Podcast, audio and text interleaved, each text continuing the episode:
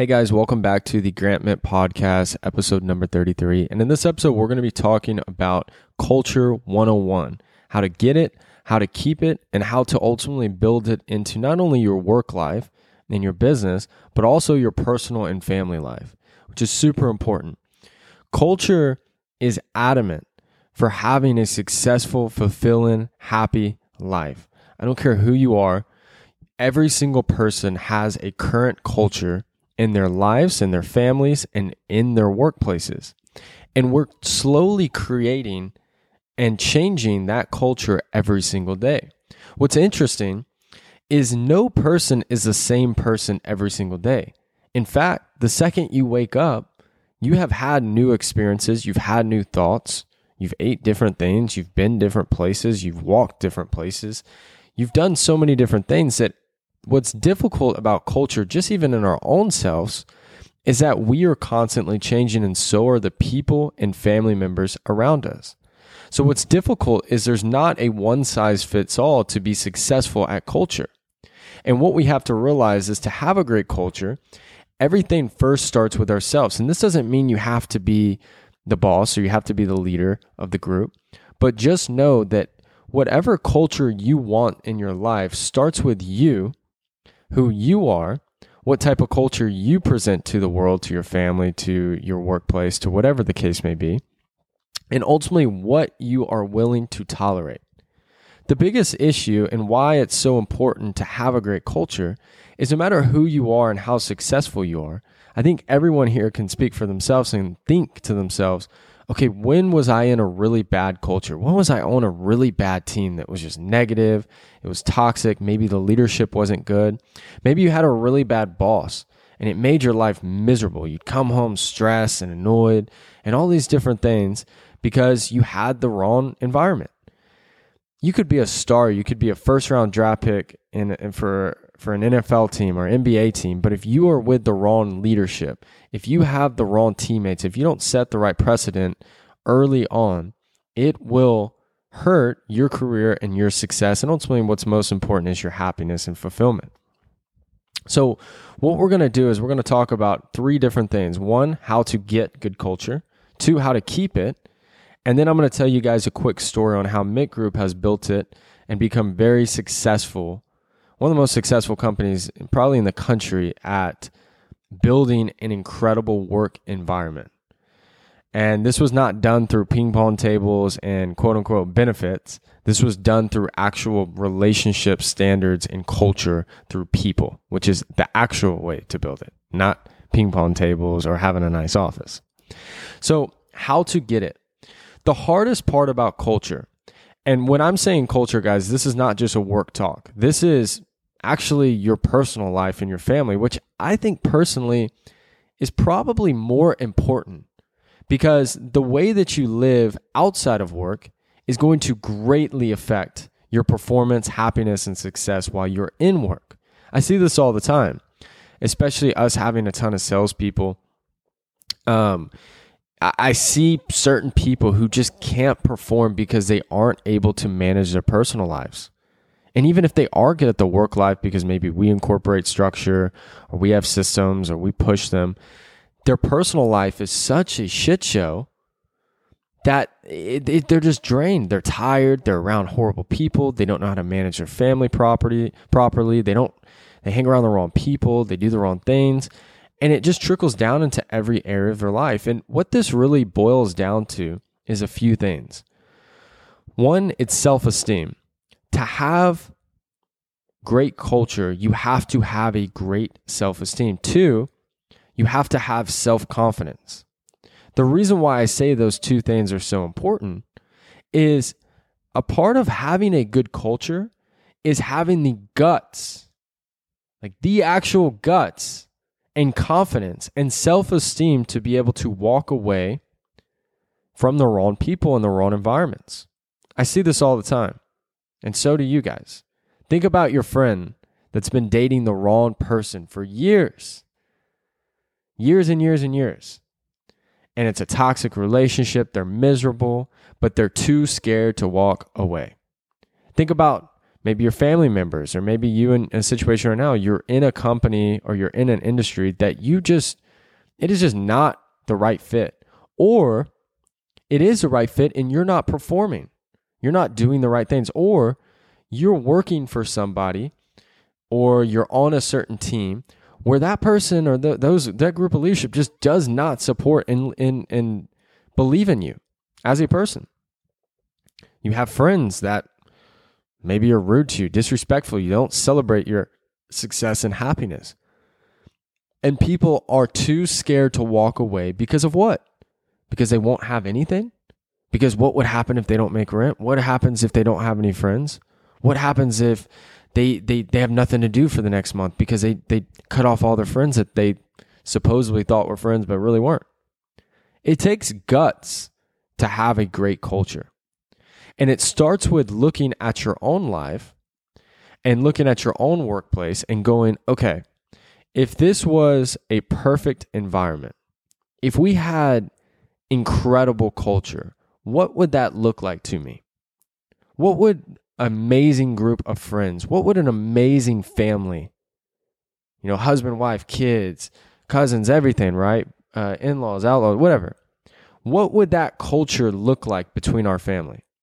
between our friends, in our workplace? What would make you the most successful, the most happy? What would bring out the best out of everyone? And for each one of you, what's cool is this is different.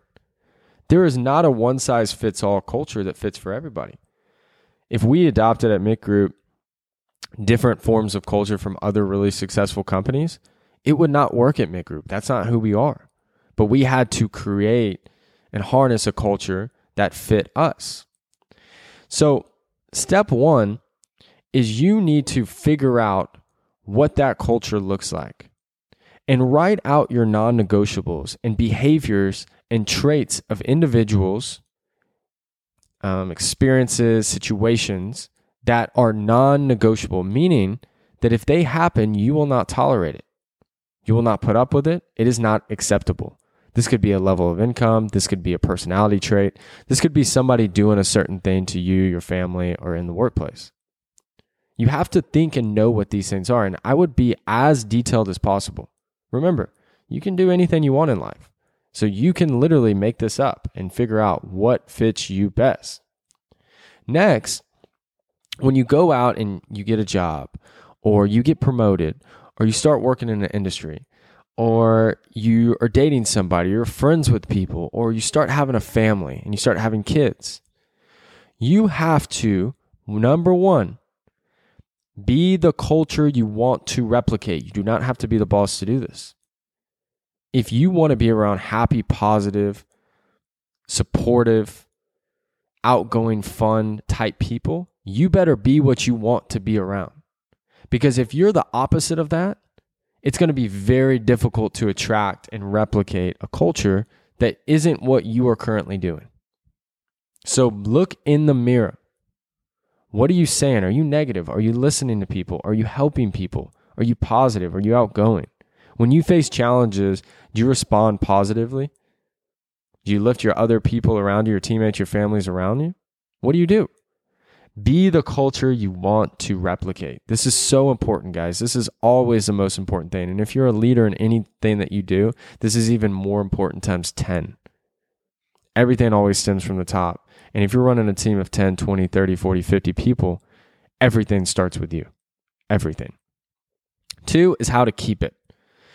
Keeping culture is, of course, displaying what you want, but then setting the standard and expectations with everybody. You can never be mad at somebody, whether it's your spouse, your friend, a coworker, even your boss, anyone. You can never get mad at them for doing something if you did not set expectations between the two parties, the two people, the two groups, the two companies, whatever it is, and agreed upon them. You cannot get mad. What happens is we set false expectations and we think of all these things and we tell nobody. You start dating somebody and something's really important that you think is wrong or you think that you need, and you tell nobody and just expect that people are going to read your mind. Newsflash, guys people cannot read your minds. If you're a boss of someone else and you want them to dress professionally. You want them to speak professionally. You want them to be on time. And you don't tell anybody about this when they get hired. It is your fault if they are not doing those behaviors. 100 million percent. It's not theirs because it is not their job to read your brain. In a, in a, any sort of relationship, a friendship, business partnership, co-workers, family, these people are not put on this earth to do everything that you want them to do.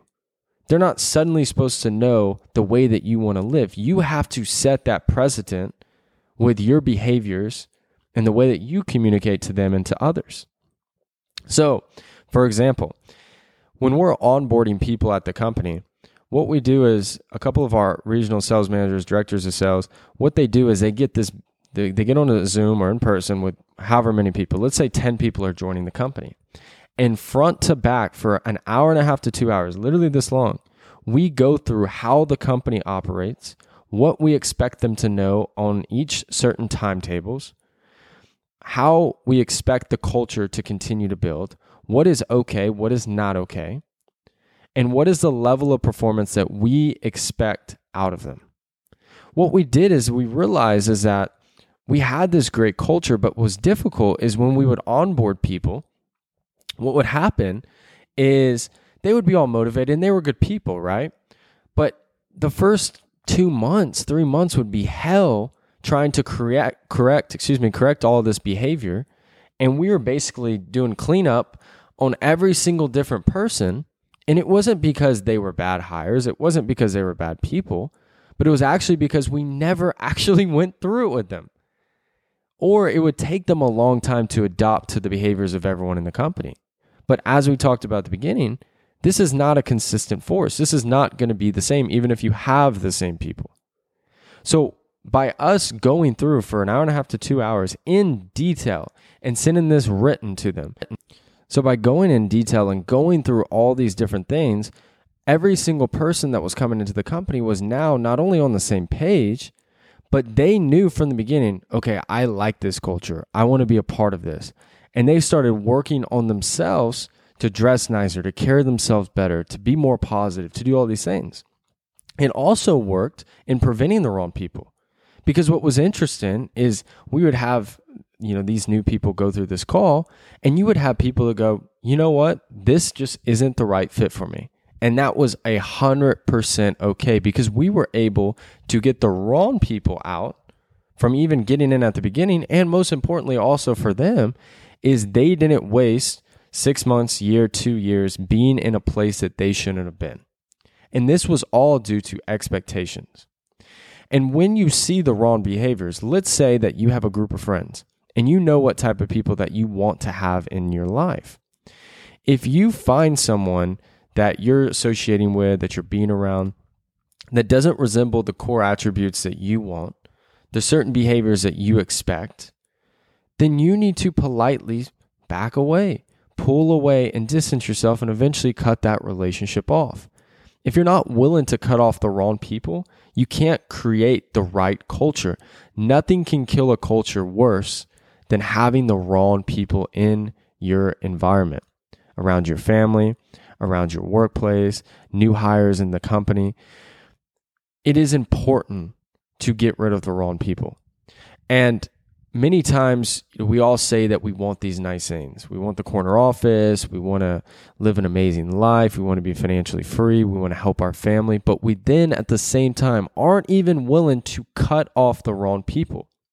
If you do not have the guts to get rid of the wrong friends, Get out of the wrong relationships. Stop working for the company that doesn't actually believe in you, or get yourself in the right industry that you know you're supposed to be in, but you're too scared to do it. Or if you're not, if you're the problem and you're at an incredible company and you just aren't putting in the right work, you aren't being positive, you aren't preparing, you aren't putting forth the right effort needed to succeed, to succeed, then you do not deserve the success that you want. This stuff does not just happen, guys. You don't just suddenly wake up and have this incredible life with incredible people. It doesn't work that way. You have to work for it. There's a ton of people. There's good and bad people at every level, every ethnicity, every state, every country, every region of this earth. they're going to come across you every single day, good and bad.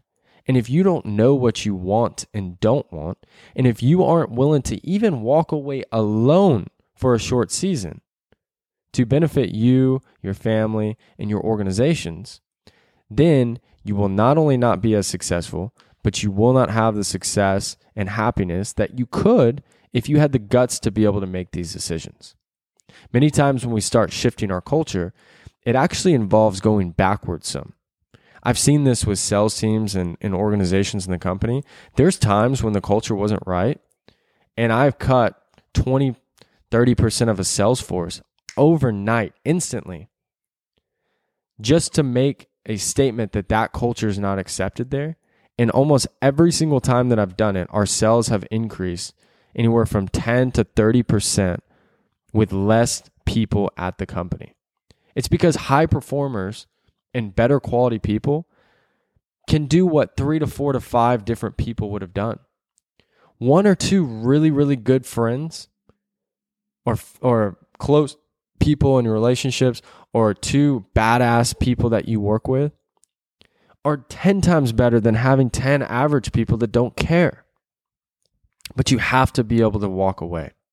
And that's kind of how we've done it at Mitt Group is everything stems from the top. So I can't have bad days. I tell this to my leaders is doctors, pilots, and leaders cannot have bad days. If you have a bad day and you need off, take off. But at the same time, I can't get on company wide meetings in front of the whole company and show signs of weakness and hesitancy. If you're a leader leader of your family, that doesn't mean you have to be perfect and Mr. Tough Guy all the time, but you need to show strength and confidence and inject it into the people around you through your charisma and confidence. It rubs off. And what we do is we're constantly investing and building into our people to give them the opportunities and tools to be successful, but also displaying it from the top in every single one of our leaders and all the veteran people that are at our company that police the company for us. People, it's it's difficult to get into our company and be a toxic bad person because you'll get checked and addressed before it ever gets to someone in leadership at the company. Because that culture has been set, that standard has been set. And so people don't put up with it. They don't want to be around negative people. And so you have to learn to do the same in your life. And I want you guys to think through this after this podcast and maybe write down if you're taking notes. And I want you to think about how do you want to live your life? Who do you want to live around? What type of experiences do you want to have? And start analyzing where you need to make changes and implement them immediately. Don't wait a week, don't wait a month. Do it now. Start making the necessary changes because we can make more money, but we cannot make more time. And wasting it with the wrong individuals is detrimental to your life. It will ruin it. It can take the most talented, incredible people the world's ever known and turn them into average people if you are around the wrong people. So, thank you guys again for listening to episode 33. I appreciate all the love and support as always. If you guys love the podcast and you love the episode, if you can, please make sure to leave a review on Apple and Spotify. And if you have any questions, um, you want to say anything via uh, social media, feel free to hes- don't hesitate to reach out on TikTok, Instagram, or YouTube at Grant Mitt. But other than that, I hope you guys have an incredible week. Implement everything we're talking about as far as culture, and it's going to take you a long way. Thank you, guys.